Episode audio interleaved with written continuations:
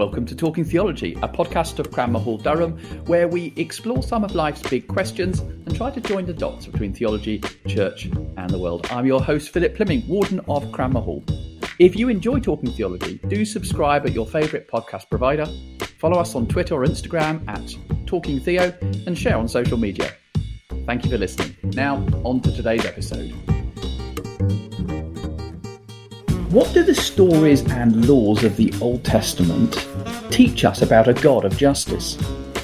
How does the incarnation of Jesus shape the way we see issues of justice and mercy today? How does the cross hold mercy and justice together? How can facing up to our own broken humanity help us imagine a world beyond judgment? And what do we do when we're confronted with injustice in the world around us? Welcome to this episode of Talking Theology.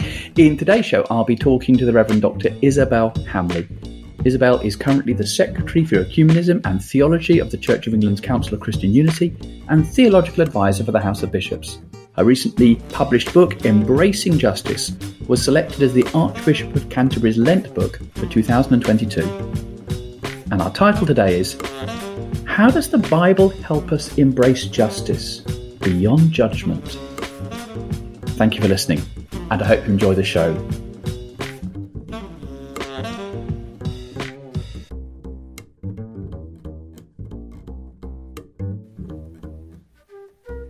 Isabelle Hamley, welcome to Talking Theology. Good afternoon. Isabelle, you've had a wonderfully varied ministerial career as both an academic and as a minister. Tell us a little bit about yourself and some of the key markers on your journey to your present role, which is a very grand sounding Secretary for Ecumenism and Theology at Lambeth Palace and Theological Advisor to the House of Bishops? It's a very grand title. I don't like it very much. But um, I've had a, a very varied career, which either you can interpret as wonderful experience that serves everything I do, or I can't decide what I'm called to be doing. But I grew up in, in France, where, of course, there wasn't the Church of England and I came to faith in the little church through the testimony of my best friend. And I felt a really strong sense of calling into ministry very early on, but my church did not have women as pastors. So I didn't know what to do with it until I, I moved to England. Um, I'd studied English at university and did a, a year doing my master's in England. And I felt a really strong call again very early on to explore ministry. Um, but the question was ministry in what church? You know, I'd only just met the Church of England and I wasn't too sure about it. Being French, you know, there were things like having to swear allegiance to the Queen that I find quite uncomfortable. And so initially I trained um, as a Baptist minister and got a job in a in an ecumenical partnership and doing education and working together to enable Christians from lots of different church backgrounds and particularly ethnic groups coming together to explore theology, to talk about faith and gain insight from each other. And that's been really, really foundational, I think, to everything I've done later and to writing about justice, um, because I was working with very disadvantaged communities, amongst others, but I was also writing with questions of whose voices do we hear when we do theology theology? Uh, who do we listen to? What shapes our belonging? And I was also learning, you know, to worship in lots of different ways. My faith was just being stretched and expanded, and my imagination was blown away. You know, where one week we were worshipping with very high church, you know, Church of England, and the next we went to the local Black Pentecostal church, and um, it was wonderful and I got more and more involved with that um, with that charity and worked with them. But at the same time, I was feeling a strong sense of calling to um, to probably ordain ministry. I'd kind of met the Church of England, and, and it was starting to kind of bear on me a little bit at that point. I didn't want to spend my entire life just doing ministry jobs. I felt like I had to work out whether my theology could cash out in practice. And so I decided to train and be a probation officer at the same time as carrying on teaching um, theology in the evening. And so I did that for several years. Uh, and actually spent my days as a probation officer and some of my evenings and weekends teaching theology and trying to work out for myself how do we put these two things together? What does it mean to inhabit the world, um, to, to deal with real people and questions of justice and faith and ethics um, when they come to you via stories and people rather than as concepts in your head eventually I gave in to God and, and agreed to be ordained. um, and I've had various jobs. I've been a, been a university chaplain at the University of Leicester, and I've been a vicar in a local church in Nottingham, and I've taught theology, and I've been chaplain to the Archbishop of Canterbury, which was somewhat of a surprise to me. And I now find myself in the job I'm in now. You wrote a commentary on the book of Judges called The God of Justice and Mercy. And I know that drew on years of research that you'd done. As we begin to think today about the theme of justice, why do you think that book in particular is so crucial? Well, why I wrote on judges um, is linked to a very specific kind of incident when I was in my mid 20s. Uh, I went to visit some friends in America and went along to their church, and I heard the worst sermon I have ever heard preached. It was an all age service, so lots of kids. The preacher had picked the text and he'd picked Judges 19, the rape and dismemberment of the Levite's concubine. And his sermon was basically this woman, she disrespected her husband, therefore she got what she deserved. And then he followed that with, and if any of you disrespects your leaders, that's what God will do to you. And I sat there going, okay, what do I do with this? Not, the, not just what do I do with the sermon, but actually, I've never heard that text preached on in a church. Why not? And actually, if this is part of scripture, it's part of the whole counsel of God. And therefore, I have to take it seriously. So, what do I do with it? And that started a journey for me, kind of thinking about particularly sexual violence, but also question of justice, um, and how do we talk about this in church? You know, on a Sunday, how do we do more than just talk about the nice bits of the Bible and the nice fluffy stories and, you know, which often aren't fluffy if you scratch beyond the surface, but we make them slightly fluffy. So how do we do church in a way that engages with this? And how do we look at the Old Testament in a way that doesn't say, oh, well, that was long ago, you know, those people weren't as good as ours, but how do we let it speak into our reality, into the things that we do and say today? And Judges, kind of the more I've read Judges, the more I felt it was about that articulation of justice and mercy.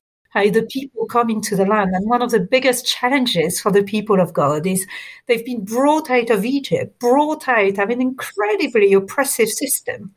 And the question is, can you do better? can your imagination be changed so that you don't just kind of reverse the poles of oppression so that those who are at the bottom get at the top, but basically you behave in exactly the same way? Is it possible to have a transformed imagination? The book of Judges says, well, not really, or it's really hard work. But it's fascinating in what happens in the interplay of uh, the systems we put in place and then our human frailties. Judges fascinates me because it's a book that is so psychologically perceptive. You know, we see leaders who fail, but we see them in context. We understand their life. We see, for instance, Jephthah, who ends up sacrificing this, his daughter, but we see the beginning of Jephthah as a rejected child. He then spends his entire life trying to make up for it and never trusting anybody. And I look at this and I think, as a probation officer, this is what I worked with. I worked with people who'd done terrible things, but at the same time, they were real people. And if you stop and if you listen to their story, it becomes much more difficult to work out what do I do with this? And that's where, that's where mercy comes in. Because actually, justice and mercy have to go together. If you really want to do justice, you can't ignore the backstory. You have to take everything together and somehow try and do justice to the whole story. Uh, and that's, you know, how Judges really has shaped some of my understanding, together with that sense of God constantly being merciful on his people. So God encouraging the people to do justice, encouraging the people to see that faith isn't just about the things you say or what you worship, but actually it's about the whole of life, the whole of how you organize yourself as a community. And yet the people fail again and again But it doesn't matter how many times they failed and how much they fail to repent as well. The minute they cry out, they don't even cry out to God, they just cry out, they groan. God responds with compassion. And that asks us a really difficult question about mercy, doesn't it? Because actually, compassion and mercy are sometimes seen as opposites. In Judges, they're not. God is just, and yet God acts with mercy again and again. And what does that look like for us today? I think is the question.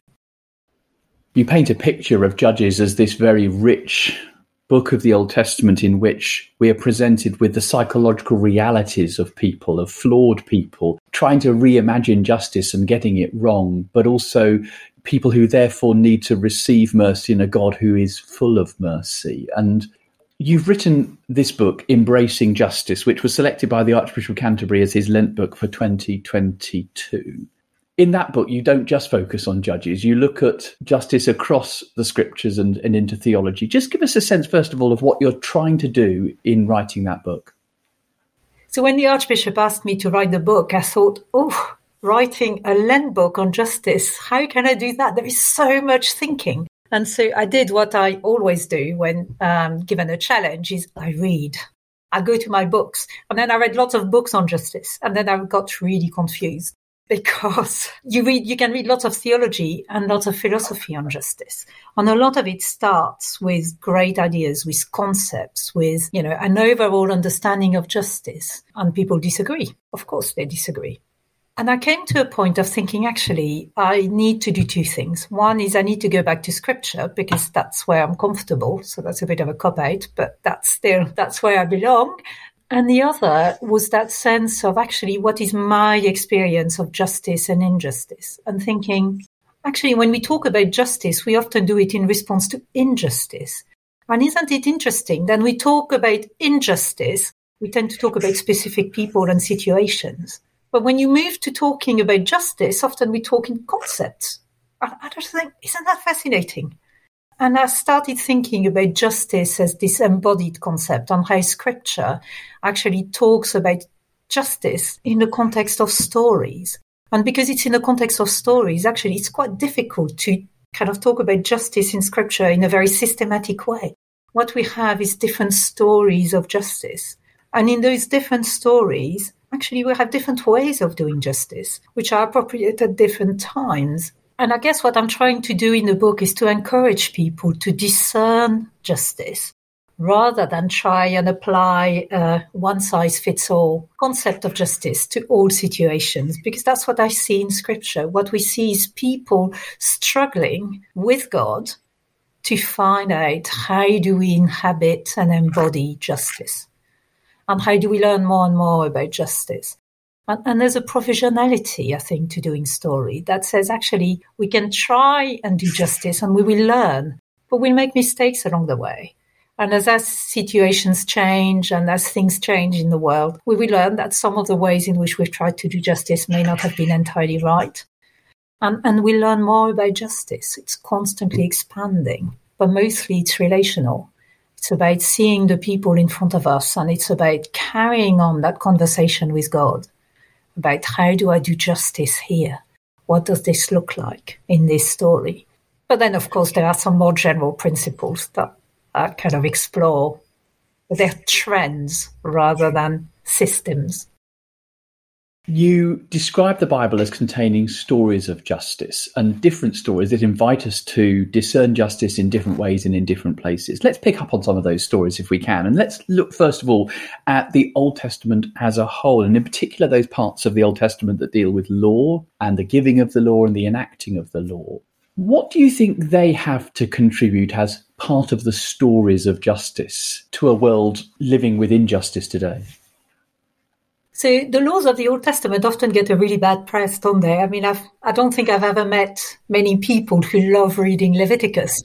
I'm reading Leviticus at the moment uh, with a wonderful commentary and getting really excited about it, but that probably makes me very strange. But part of the problem is that often we read it outside of the story. So we read those laws and we think that they're just disembodied commandments rather than looking at how they link with the story of Israel. There are so many commands in Leviticus that are linked to remember that you once were slaves. Remember what happened. Remember who God is and therefore, you know, care for the widow and the orphan and the poor and the stranger and the alien. You know, so that there's a constant interplay of story and law. But the other thing I like about about the law in Leviticus is the way in which it is aimed at shaping an entire community. So the law isn't just there as a remedial thing. You know, it's not there to say, well, when things go wrong, do X. But it's there to say, actually, there is a shape of living within which communities can flourish. There are parts of Leviticus that I find difficult, you know, just like everybody else. And I think, you know, how many ways are there to kill a sheep? But there are other parts of Leviticus, like, like the Jubilee laws, that just set out an absolutely mind-boggling picture of a community within which people are treated equally, within which people have equal access to resources, within which nobody can accumulate riches and pass them on so that you accumulate privilege and resources over generations and then hoard resources away from the people. Of course, it's never been put into practice. But the vision is incredible and really challenging. I've sometimes heard it expressed, Isabelle, and I think I heard echoes it in your book that the law is therefore not just about, as you say, what you do when you do wrong. It's also a vision. It's kind of aspirational. So much of the way we think of law today is if you drive a car without wearing a seatbelt, this is what will happen to you. But but actually, the vision of the law in the Old Testament is this is what humanity is called to be, of which the Jubilee is an example. Is that a fair assessment? Yes, I think it is. And together with that, there's also, you know, all the usual kind of caveats around culture that our laws reflect our culture. And actually, the laws of Leviticus are the laws for the people back then. You know, um, one of my favorite is an eye for an eye and a tooth for a tooth, which people often think, well, that's barbaric. And you think, well, it depends how you think about it. You think about it as this is introducing the idea of proportionality in justice actually, that's pretty good. That's about saying you can't have feud, you can't have unbridled revenge. Actually, as we would say today, the punishment must fit, must fit the crime. Um, and there is that sense of Leviticus telling a community of people, actually, you can't just do whatever you want. Actually, revenge is not is not what you need to seek. What you need to seek is a way of living together within which everybody would be able to flourish. And I find that exciting. One of the other stories of justice that you identify in Scripture is the story of God visiting the world, uh, becoming flesh in the world in the incarnation in Jesus Christ. How should that story, do you think, shape our ideals and our practices, our embodying of justice? I mean, first, I think the, the easiest answer is that I don't think we can pursue justice outside, as Christians, outside of our relationship with Jesus. So, so there is that sense of relationality, of conversation, of exploration, of discernment that for me is absolutely crucial. But then when we think about the story of Jesus, there is that constant attention to relationship, to seeing the whole person rather than part of the person. I find that astonishing in the stories of miracles. I mean, I tell the story, which is my, my absolute favorite story in all the Gospels, of the woman uh, with a loss of blood and Jairus' daughter. And you see Jesus dealing with both of them in completely different ways according to what they need given their different social status. And Jesus doesn't belittle one or the other or but simply sees them, sees their need, validates them, and gives them more than what they'd asked for. And to me, there is something that speaks deeply about justice in that, which is about seeing the person. I mean, the word to see is fascinating in its use in scripture. You know, throughout the Old Testament, God sees and then God responds. Uh, and Jesus sees and Jesus responds. You find that again and again in the Gospels, in John in particular, uh, which is fascinating. So there's something about the life of Jesus encouraging us to learn to see the world around us. But then, of course, you, will come inevitably to the cross at some point, and that sense that actually Jesus exhibited inclusion and life and forgiveness in many ways and mercy, but the cross is irreducible. And I think when we look for justice, often we want to bypass the cross. We want to either do judgment without mercy or mercy without judgment. And I think the cross holds both together. And that's where the life of Jesus and the death of Jesus are so deeply challenging. You can't really get to a better world, to a better place, a better community, a fairer world, unless you go through the cross. But it also tells us, you know, the story of the thief on the cross, of Jesus extending mercy, of Jesus offering forgiveness in a way that particularly our current culture is particularly reticent to do.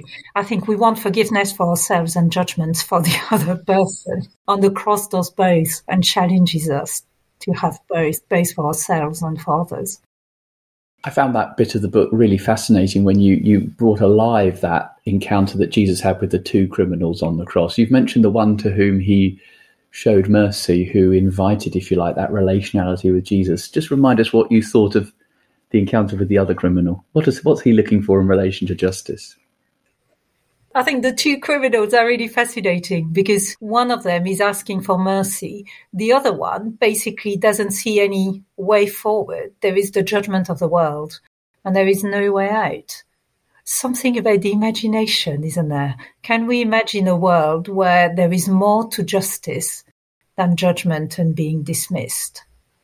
I find judgment on its own is very sterile. You know, when I was a probation officer again, I, you know, I worked with lots of different people and I did in particular towards my, the end of my time there, I did lots of court reports for people who'd committed sexual offences.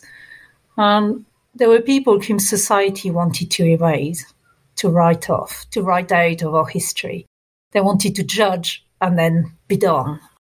But actually, all those people one day would come out of prison because prison is expensive and we don't keep people in prison forever. And really, the question is how do we live beyond judgment? What does that look like?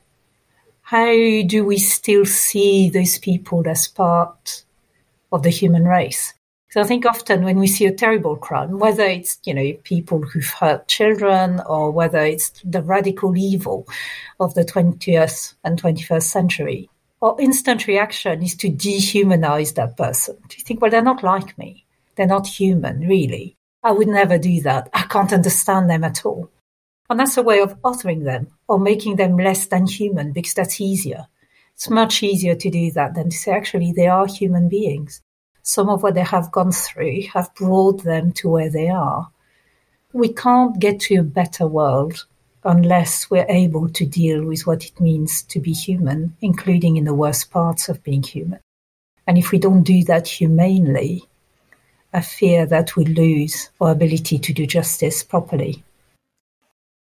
You mentioned earlier that we can't get to justice other than through going through the cross. And I'm just struck as you talked there, Isabelle, about the reality is we want forgiveness ourselves and judgment for other people is one of the things about what it means to go through the cross is to recognize that it is my sin and your sin that is part of the broken world in which we live, rather than nasty people over there and good people such as me. I mean, is that one of the things about what it means to go through the cross?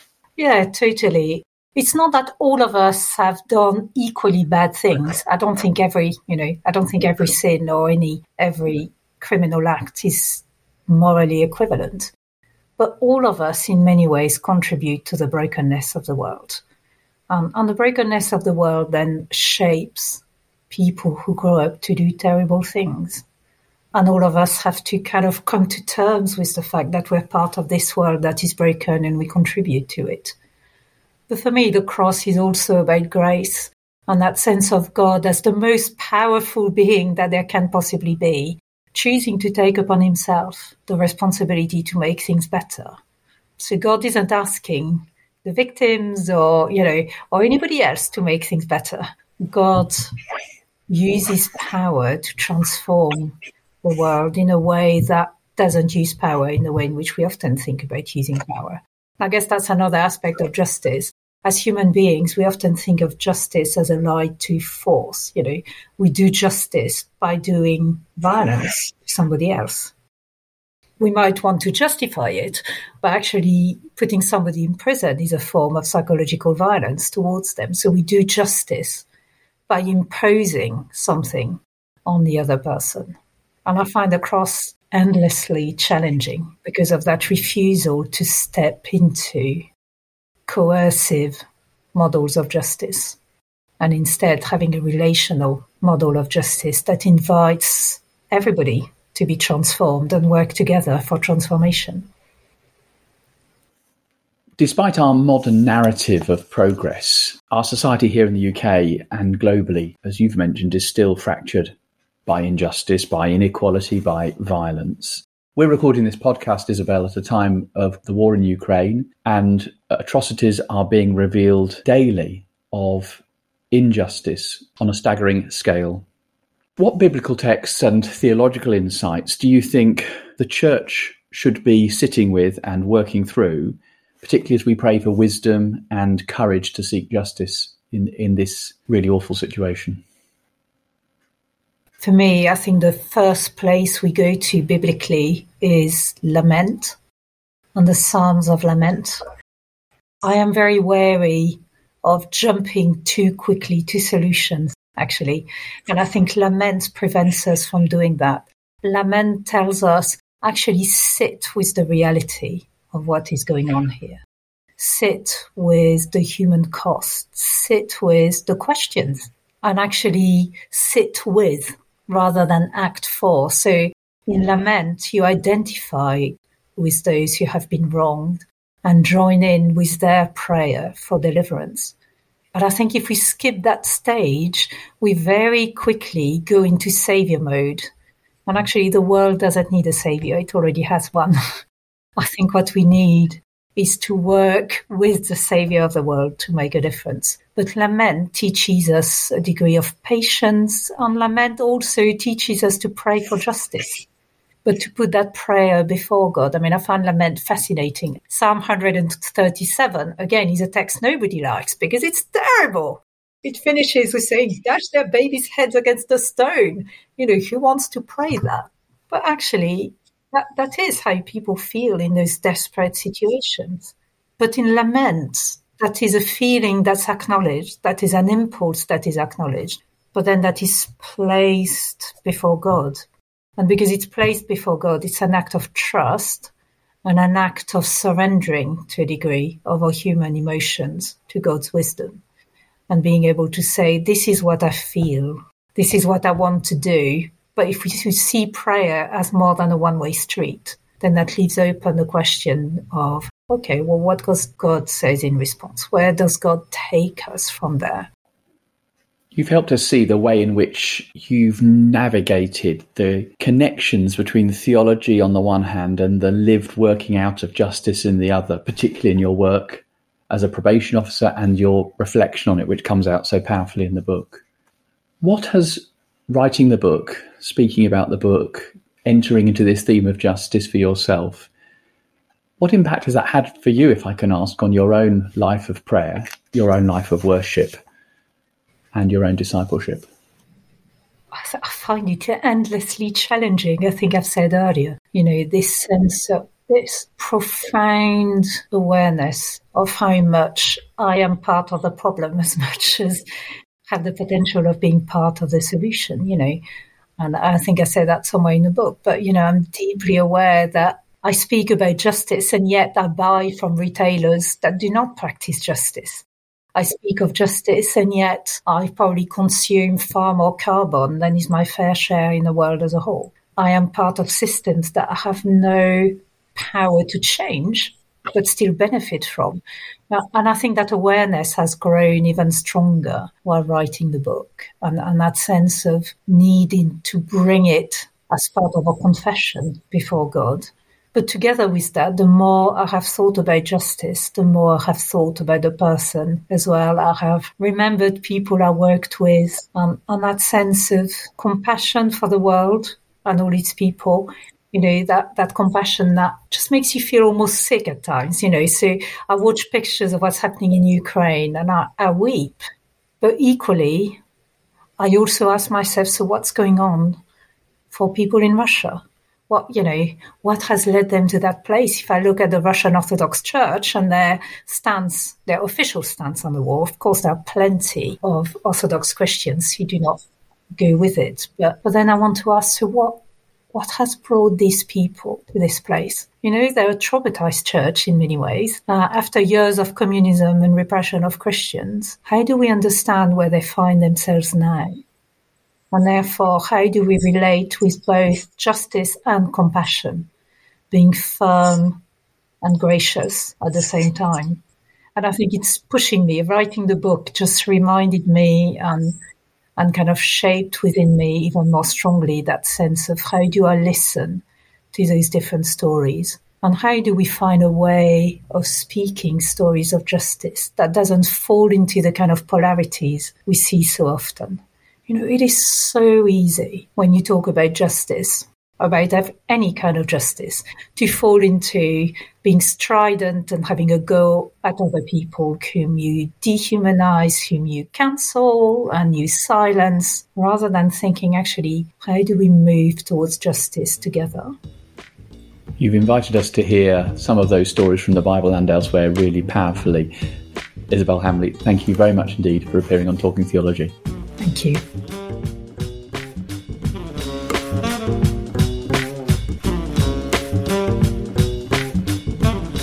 You have been listening to Talking Theology, a podcast from Cranmer Hall, Durham.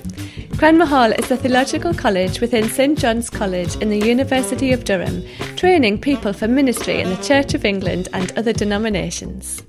Find out more about us at cranmerhall.com.